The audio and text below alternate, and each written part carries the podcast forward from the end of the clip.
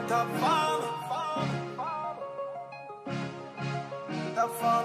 This is the Top Form Podcast with your host, me, JR Watkis. I interview people from all over the world who are at top of their game in music, film, politics, sports, and business. In their own words, you will hear how they are changing the way we think, the way we play, and the way we do business whilst operating from their top form. So tune in every week to listen who will be my special guest to tell us about their journey as a top performer right here on the Top Form podcast wherever you listen to podcasts.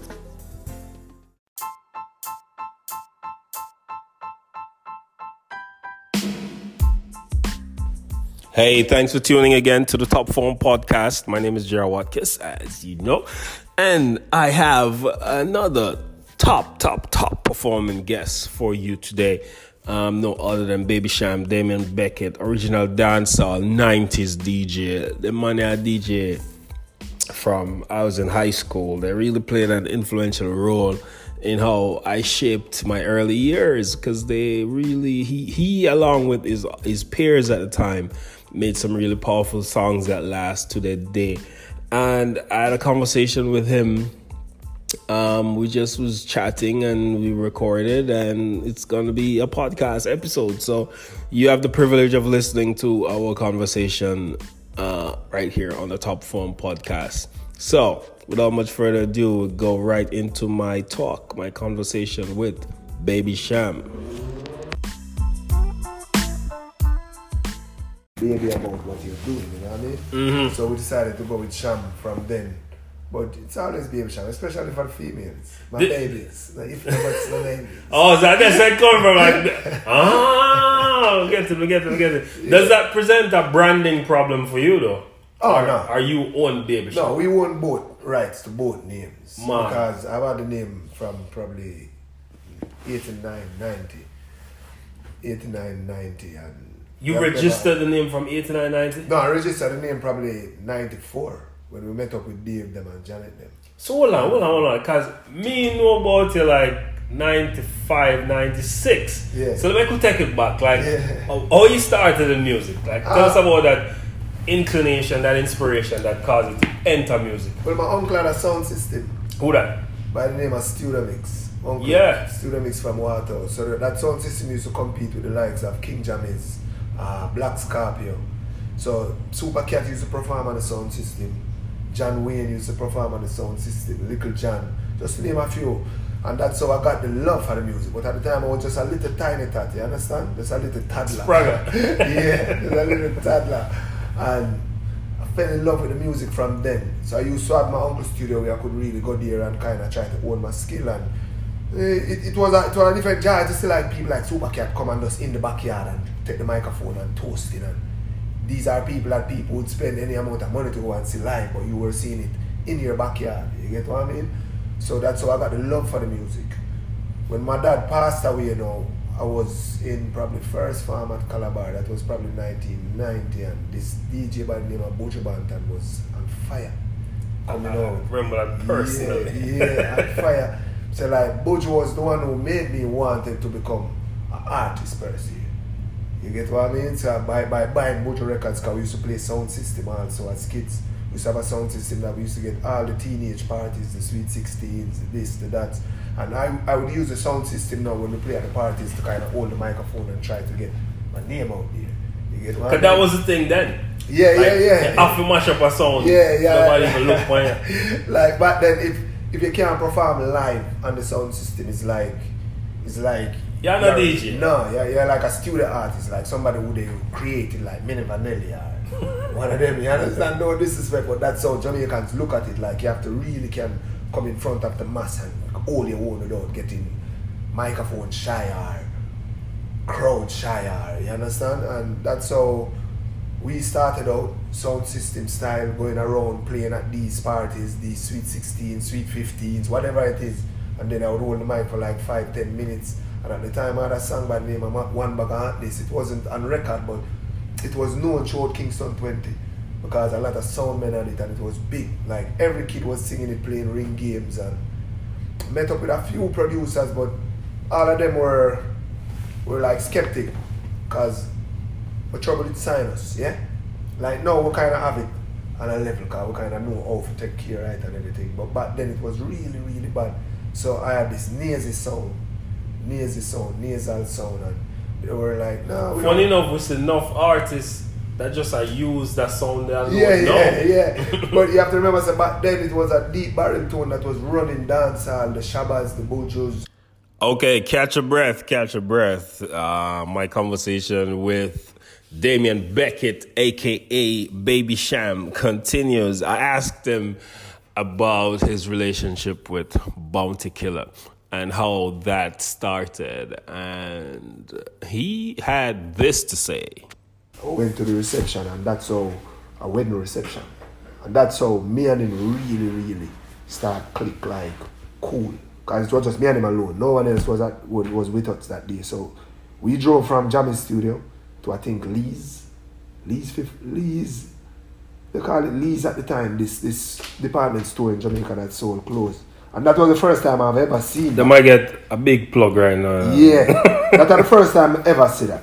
Where an artist or a human being just walk into a store, pick up a fresh suit. I, I don't wish to, to, to name the, the what's called a brand name. Sneakers, shirt, pants, changed in the changing room, paid for it cash, and walk out. And I'm like, Yo, Whoa. need piece of this. 'Cause where we come from, this All happen. the drugs dealer love them this kind of happen, you know what I mean? Yeah. And I'm like, yeah, I like that, you know what I mean? And And then you, you made music. Um, I, you, you made some powerful songs together. Yeah, how the songs came about. Dave never really have a contact with with, with, with Killer. It was it was me who had the contact. So we had this beat by the name of Haunted and we had written a song by the name of Worthless Boy. And Dave was like, you know, ooh, this would fit this would fit his production world in dance and music. And he came over the he came over the same day, boom, one take and knock it out. And ever since then, him and Dave always have a contact and the chemistry between him and Dave when them in the studio just it was natural. It's few artists and producer have that chemistry. When Killer and Dave in the studio, everything, especially in three. Because Dave don't really talk much. So when we write, it would be me, would be the one who would be in the studio kind of delivering the melody and telling him, okay, boy, come a road enough room and a rat. And then he would catch on because Rodney is very quick and very, like, like, one of the most, me that say, me that say probably the most talented in terms of delivery dancer I've ever seen. Yeah. In terms of delivery. Even now, Yeah, in terms of delivery. Probably now, viewers, I didn't say this. probably now him need, probably now him need the producer to get the best out of him. You understand? Mm. Like, like, like you would hear Snoop record and it don't sound like when him record for, for Dr. Dre. Or Mm-hmm. That's true. Family, That's true. I mean? Killer definitely legendary in Yeah, terms man. of sound. Yeah, and him, him, him have some songs Yeah, where man. still In terms of delivery, no artist can't take that from him. No matter no matter how popular you are, no, you Yeah. can't deliver like this dude in the studio. you know Not what I mean? Gaza man them. Gaza sir, man them got them have it in Come on, man. Delivery, probably probably writing, but not delivery. Killer DJ. DJ technique. Come on, bro. Yo, wanna make some songs, right?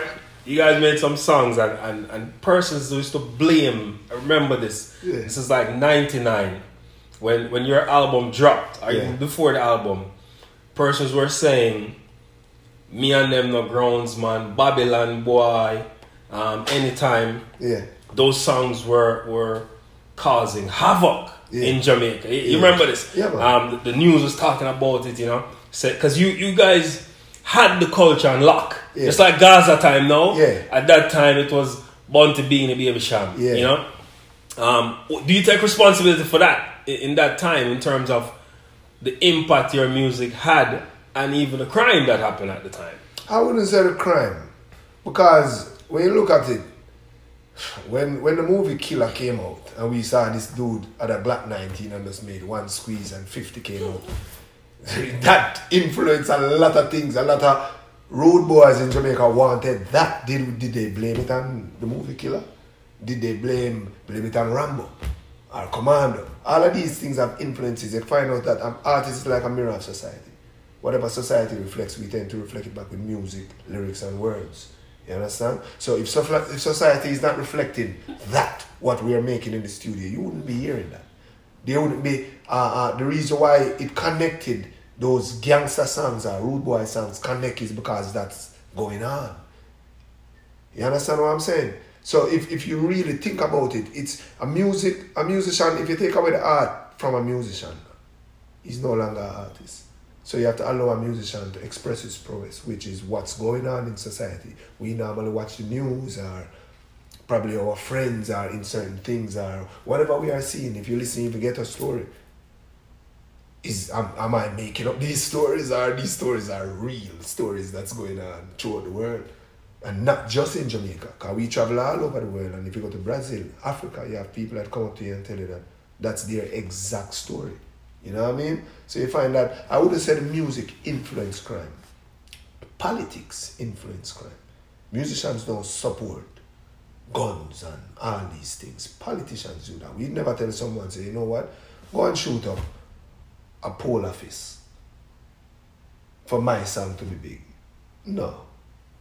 So that was just politicians and the government kind of Skew it over. Yeah.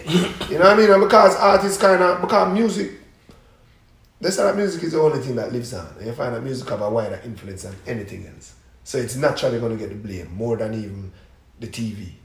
Mm-hmm. You get what I mean? What what what are the ingredients that go into you making a song? Even now, back then and even now. Yo, everything. Everything. is like you're traveling and the least of the thing. You'll be here. And you are just talking regular conversations. And I'm here getting something different from what you are talking that you wouldn't get from it.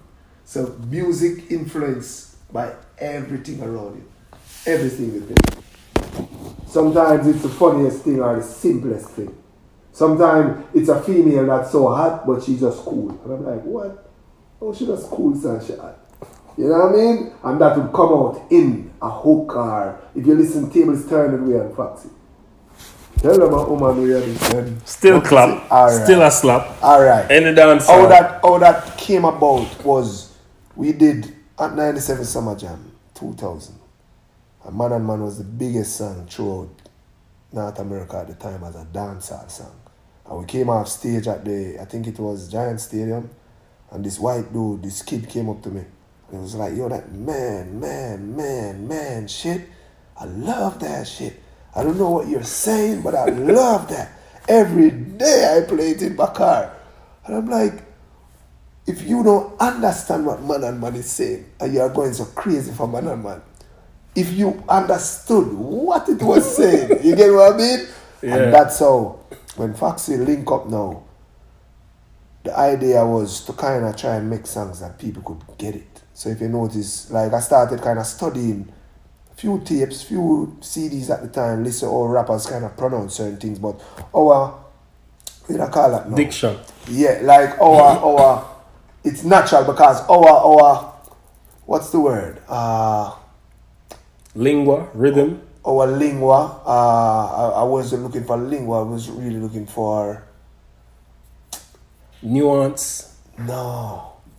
Just the way our Jamaicans pronounce things. Just our dialect then. Yeah. You get what I mean? Cadence. It's natural. So even if I say tell them a woman I didn't say tell them, you know, I said tell them. But it come out natural and it's not gonna sound like I'm trying to rap. Tell them a oh, woman we are defend. Mm. Love to see the shorties in a Benz or a BM. A life you're living right. Just words that we wouldn't normally use in just choice of words that we wouldn't normally use within dancehall space then.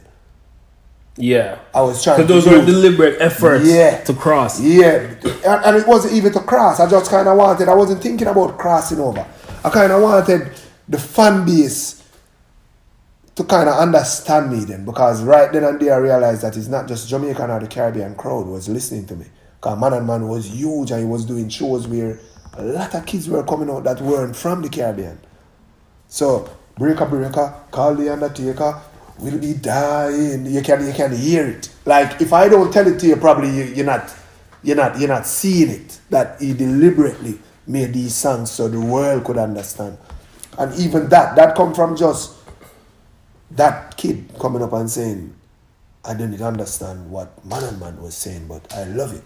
So music on a whole, music on a whole is influenced by so much different pieces and so much different parts and you put it and that's why it's so good.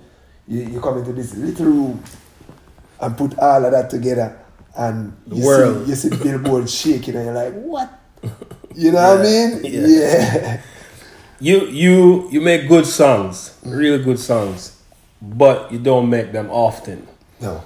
and you don't make albums often, but you make good albums too. I, I personally buy, like literally buy Thank the you. albums at Thank you. I wow. When I go Yeah. into the country, I was just telling somebody that country is wow. Like, Yeah. do, do, do, like yeah, that, yeah, that, that's yeah, wow, you know. Yeah, that you get vibe. that? Yeah, drive out. but you don't make albums often. Um, I and the people like me who, who came up would want more albums. Yeah. Is that a deliberate effort to, to keep your mystique and to um, not put out music? I noticed. I've noticed that you put out one song a year. That's slap. Versus the other guys, Yeah, other make 50 DJs that 100. yeah make a hundred song a week. You know. Yeah. Um, what what what's your format? Ah, to each his own, you know. So I would not, I would not knock anyone who, who wants to make a hundred song for the year. But if you really think about it, if we have a, if we have a one hour fifteen minute concert, can you perform a hundred songs? You get what I mean? So for me, it's always quality over quantity. From day one, it's always quality over quantity, and that way you make classic music. If you notice, if you watch, Janet can send you some of the clippings from the concert in Jamaica there and there. Any one of the concerts show the world. You have songs like Joyride that came out 1996 when I was a boy, like literally. You know what I mean? And That's you're still relevant You're now. still performing those songs, and the younger generation. 96, I didn't know still that's when I came. Singing the songs, so you wonder how come this these songs transition from generation to generation. But I think it's the, the quality over quantity and kind of picking your spot, and it's kind of harder for us because when you make a hundred, you have you have room for mistake. Like in our situation, when you're just making one for the year, you have to make the right one. so you have to be a sharpshooter. You have to be right bullseye, bang, bang. You know what I mean? And it's a challenge, but at the So you're end not of the afraid to miss. Oh, Because you no. come in one. They always Nah. hit doing it, but but that must be a nervous feeling like Ah, let me tell you you suppose get a story. Right? I go to press it. It's Yeah. Someone the DJ them not like this. Uh, to me, it's never about what they like. It's about what we like, and you kind of believe in your product and just push your product to the to the to the to the as hard as you can push it. It's believing in your product. You know what I mean? You have some of the songs out there that are great songs that never get the, the time of day. Probably whosoever made it or whosoever produced it or the record label just didn't have the faith in it. You know what I mean? Atlantic Record told us that Ghetto Story wasn't the song. they told us that, yeah, a lot of people don't know this. So Ghetto Story wouldn't even be what Ghetto Story is today if it was for Atlantic Records alone. To them, the song was Boom Boom featuring Rihanna. To me, that song was fire. And is fire and perform it up to today day. It was number one throughout a lot of the Caribbean islands and throughout Africa Europe. But to me, Ghetto Story was something different. Ghetto Story was my life. So to them, it's just an next project, like any like any record label. So they couldn't understand it until after the, the same at 97, the next time around at 97 Giant Stadium, again, the song took the whole park apart. You're talking about 65,000 people. And they had all major acts on the, on the bill at the time, all the major rap, R&B, and that song was the song of the evening. The song took the park apart, the, the stadium apart so much that Funkmaster Flex cut the live show. I've never heard that. He has never done that again that I've heard of. The live show, cut the live show, and played it live on the air. So you heard 65,000 people saying rap. Just picture that. Rap, and that's when, and that's when Atlantic Record kind of bought Pay attention. it, Yeah. But we were always pushing it. And on the road and grinding non-stop and touring and they were like, ah, yeah, it's the street record, uh, we don't think it's pop. I'm like, yo, you're not, you, you're in an office. We are the ones that out there performing for 10,000 people, 5,000 people. You need to see it to understand what's going on. And that's when they saw it. And the first thing they said that they, we need to put Little Kim on it. I'm like, Little Kim? Crazy? Little Kim? Little Kim now have nothing to say. First thing, I would more go for Foxy. Mm. Because Foxy is like my sister. No disrespect to Kim, but I've never heard Kim talk about social commentary. But by the time they were Eventually, she did a, a lighters up, which was yeah, a, but that's a- a Jamaican yeah. from from the Jamaican mm. knockoff type of vibe. She was kind of flipping a song that was out. You know what I mean? But for us, we had already had Alicia Keys. So the deal was if Atlanta was messing around, we were going to cancel the deal and go with the Alicia Keys without anybody at all. So when they said Little Kim, we were like, you know that we have Alicia Keys. And they were like, no one gets Alicia Keys. Like we have So we had two remixes at the time. We had Akon, Akon was on Vitamin S Rhythm. A lot of people don't know this. He was on Vitamin S Rhythm from 2003. No one knew him. Locked Up wasn't out or anything. He was on Vitamin S Rhythm with a fire song. At the time, he was sounding like Barrington Levy. Sick, sick, sick, sick, sick. And we had Alicia Keys also. So give it up to Alicia yeah. But the one that really reached out, you know, and a real girl. and turn the song into a whole. yeah, it's something different. It's not an next level. How mu- how much did that song sell? Probably worldwide, probably probably one point seven Whoa. worldwide. That's a question I want to ask you. Um, persons are not realizing. I, I did you before we did this interview. I did your numbers. I know Janet sent you a, a, a feature that I did on my TV show World Music. Oh yeah, yeah, yeah. I saw it in the plane. Yeah, I did the um, YouTube numbers. Okay. Mm-hmm. You have even bigger numbers in terms of record sales. What persons don't realize that you as a dancehall, do you identify as a dancehall artist? Yeah, man. You as a dancehall artist consistently going platinum. Mm-hmm. That's more than possibly 99% of None, none of them. The only person probably have the numbers that we pull is probably Sean. yeah. Sean. Yeah. You know what I mean? Hardcore dancehall. Uh, no, hardcore. Hardcore. No, no. Because you bring hardcore to the No, no. like I remember that's the, the hardcore. closest thing is Jamrock.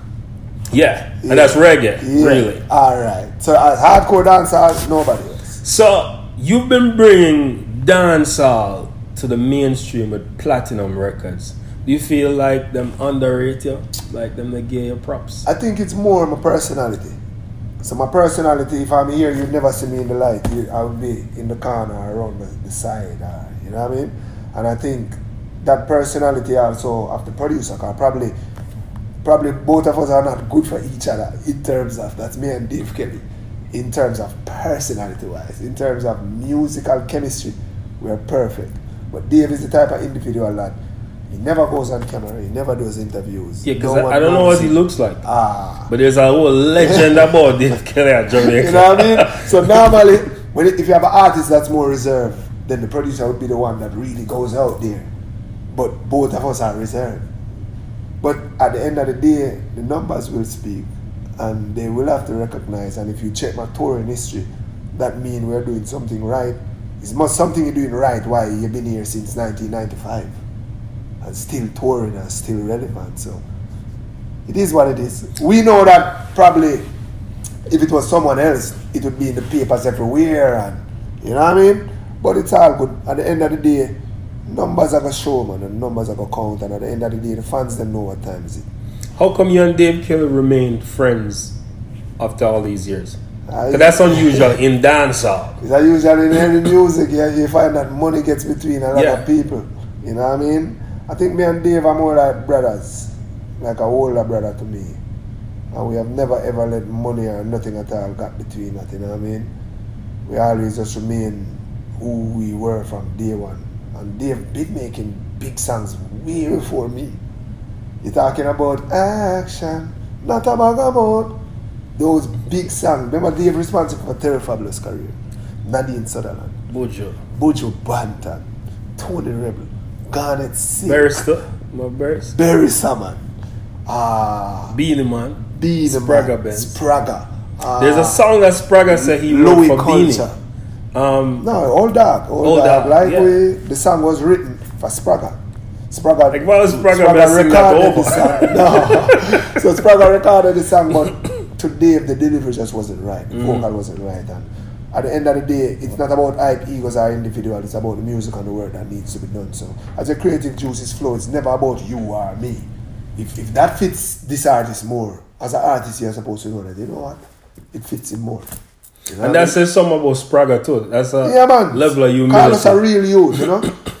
it it naturally must hurt at the time because that kind of hurt somewhere different, that competitive level where you say, damn, oh, I'm gonna eat it, I'm gonna eat it, you know what I mean? But when you really look back now at history and see what old dog did, come on. That was the right. Mm-hmm. And as writer, I'm get I'm get mechanical royalties. no, he wasn't he wasn't the one who wrote that song, it was me and Dave. Oh, was he and Dave? Yeah. Oh, oh, oh, oh, Yeah. oh. So the song was written, then Spragga came in Oh. and was like, you know what?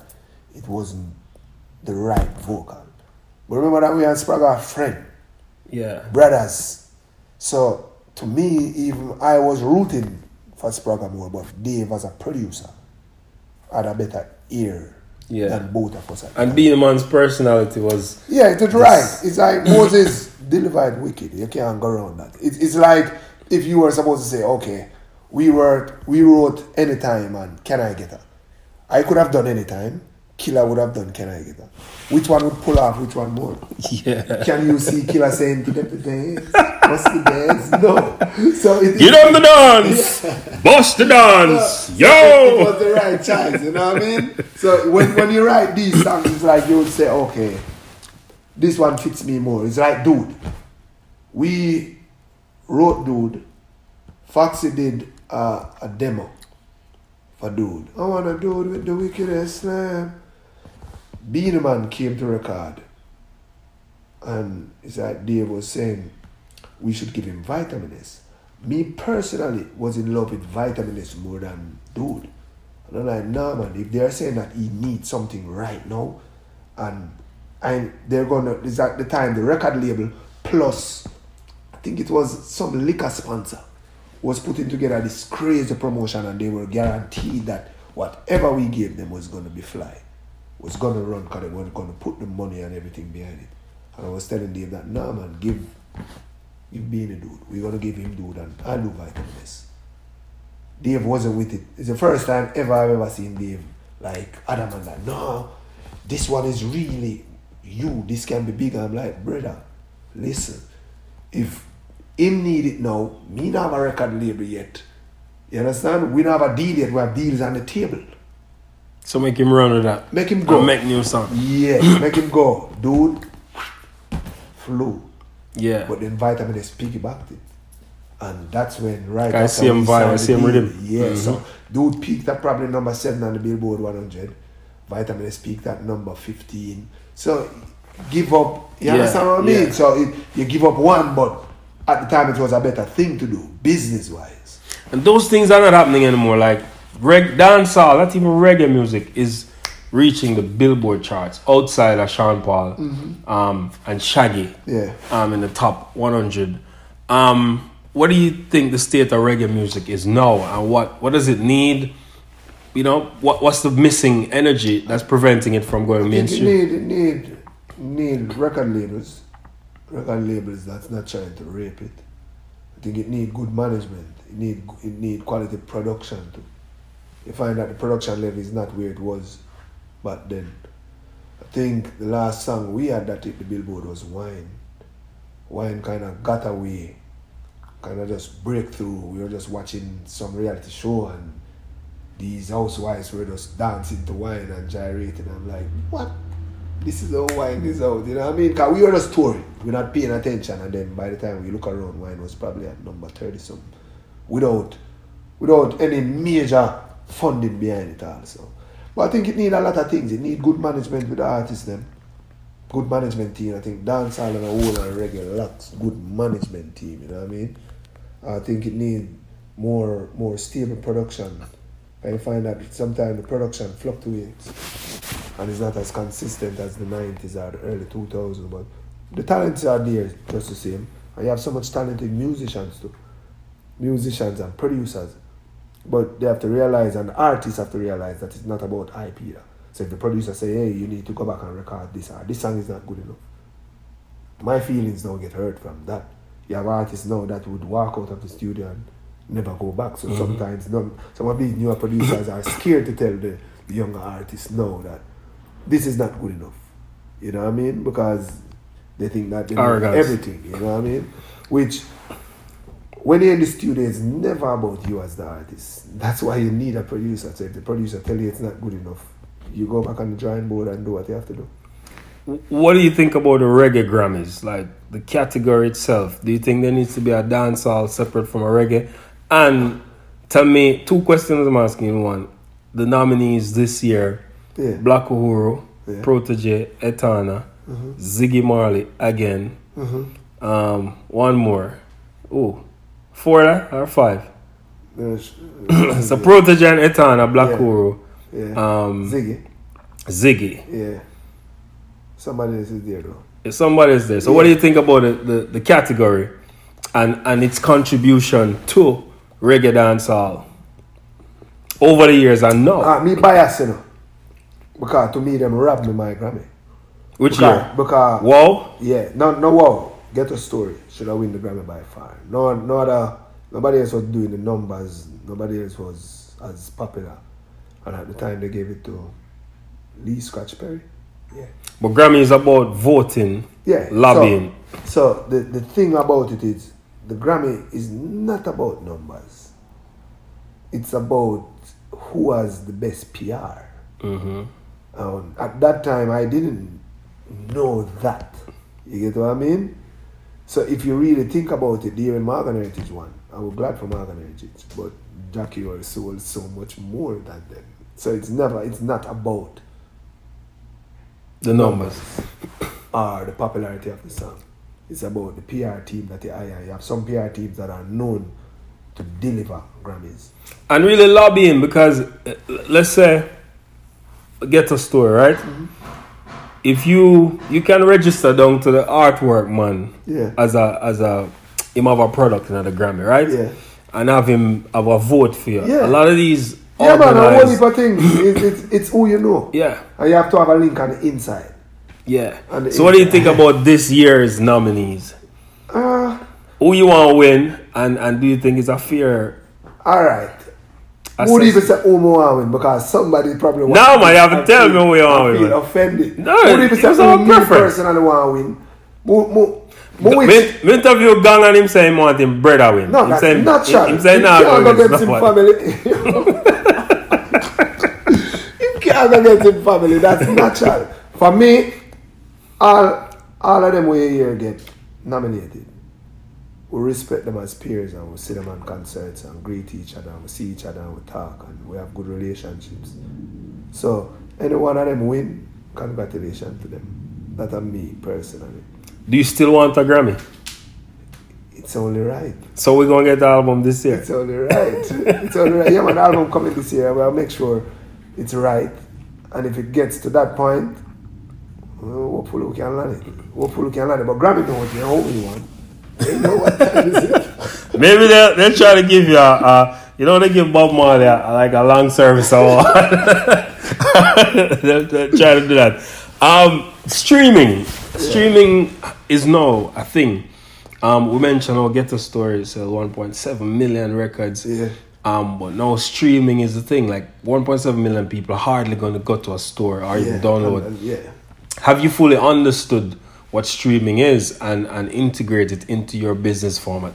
Yeah, we're still learning because it's fairly new. and we're still learning, but we're there. We're catching up. You know what I mean? Uh, Janet, them, Madhouse, and a whole kind of more used to the older school way of doing things. Yeah, you notice they have so much plaques all over here. They used to the older way of doing things, but they're learning, and we have new people that we have hired that kind of on top of it. But we're getting there, you know what I mean? We can't tell you that we have everything locked how we're supposed to have it locked because even the record labels are still catching up. They still haven't gotten it locked because people still out there that's streaming now without paying. So we're still learning, so we're getting there. Yeah. Um, my my last question is the live show circuit Yeah. for reggae dancehall um, is really where the artists make money from. Do you? I see I want a lawless shirt. Are you going into you know setting up some kind of structure where I can go and buy Baby Cham t-shirt before we got Baby Cham concert. Yeah, but it's already there. Um, it's already there. It's already there. So you are So the whole structure is Yeah, there. yeah, behind. aye, aye. I love that. I Yeah, love so it's already there. Website is www.shamworld.com. So you find Mm-hmm. the lawless, the brand lawless on a whole is is even bigger than what we thought it was. You know what I mean? You find that it's already it's already just on its own doing its own thing. I don't even promote it no more like that. Mm-hmm. Before I used to. When I knew that it was taking on a life at, it, at its own, Junior Gong went to Coachella to perform. Him and I think him and Nas had a set at the time and he called me from his tour bus and like, dude, I'm gonna send you this video. This dude was walking going into Coachella, the white like a white college kid. In lawless hoodie, you know what I mean? And I'm like, yeah, I love that, you know what I mean? So you you were a visionary because no person I catch on. Even Travis Scott went number one off merch. Yeah. Not not really album sales. You must tie the That's album right. to the, Yeah. to the to the t-shirt and them other stuff. Yeah, man. You were ahead of the game. Yeah, I, I say that this Yeah, is man. the way music going. Alright. Even we did California. The California tour finished last week, and merch basically, if you can think about, if you really think about it, merch outdid concert fee. Wow. Because remember, concert fee have so much that's coming out of it. You have, you have to pay a band, you have to pay engineers, you have to pay a booking agent, the tour bus. But merch is years. Merch did way better, bro, than anything else. And merchandise. Tell this to the artist because I try to tell. That's a great look to when, when you, you, you hit the stage and you, you see all the females in them lawless bra tops and rude boy them wear them hat and them t-shirt, you know what I mean? So it, it, it, it make the vibe more even intimate, you know what I mean? Where where you're on stage and you're seeing all of that and it's a good look, it's a good vibe. Where's O? She did it man, but you have to understand so O She, she never, gave us two slapping songs. you have to understand so O was never an artist. She was never ever an artist. Wine we were searching for we wanted to do a demo to send to a real artist. And I asked her to do the demo at home in the studio. She didn't even come to this studio because she's shy like that. And she, she recorded the demo and it was my idea and Dave because Dave was like, yo, this sound good. Probably we can release it as it is. So if you, if you check out Wine Record, it just said Cham. Because we didn't know what to do then. You know what I mean? Then when people started asking now, like me personally sat to that and like people are asking it's something that you can capitalize on because you have the machinery around you. And that's how she came up with the name Miss O. And we did turn up after. Yeah. Yeah. Two classics. big classics. Classics. Yeah, she's lucky. Yeah, you for first two yeah. songs. There's Yeah. something with you, you know, like there's some boy you where when you drop a song, it just hit. That hard for doing, you know. Yeah, that, that yeah. easy. You have so much artists that work for years, brother. Years and never get Even one song. Even one, not even one. And she got two. Yeah. Two big classics that no matter where you go in the world, no matter what that- audience. For the careful as a man Yeah. there singing. Yeah. if I yourself on the dance floor and sing, man, is that that? I have a Yeah, whoa. hold it, hold it, hold it. Baby Cham, Yes, sir. this was really interesting. This is Yeah, a top form podcast.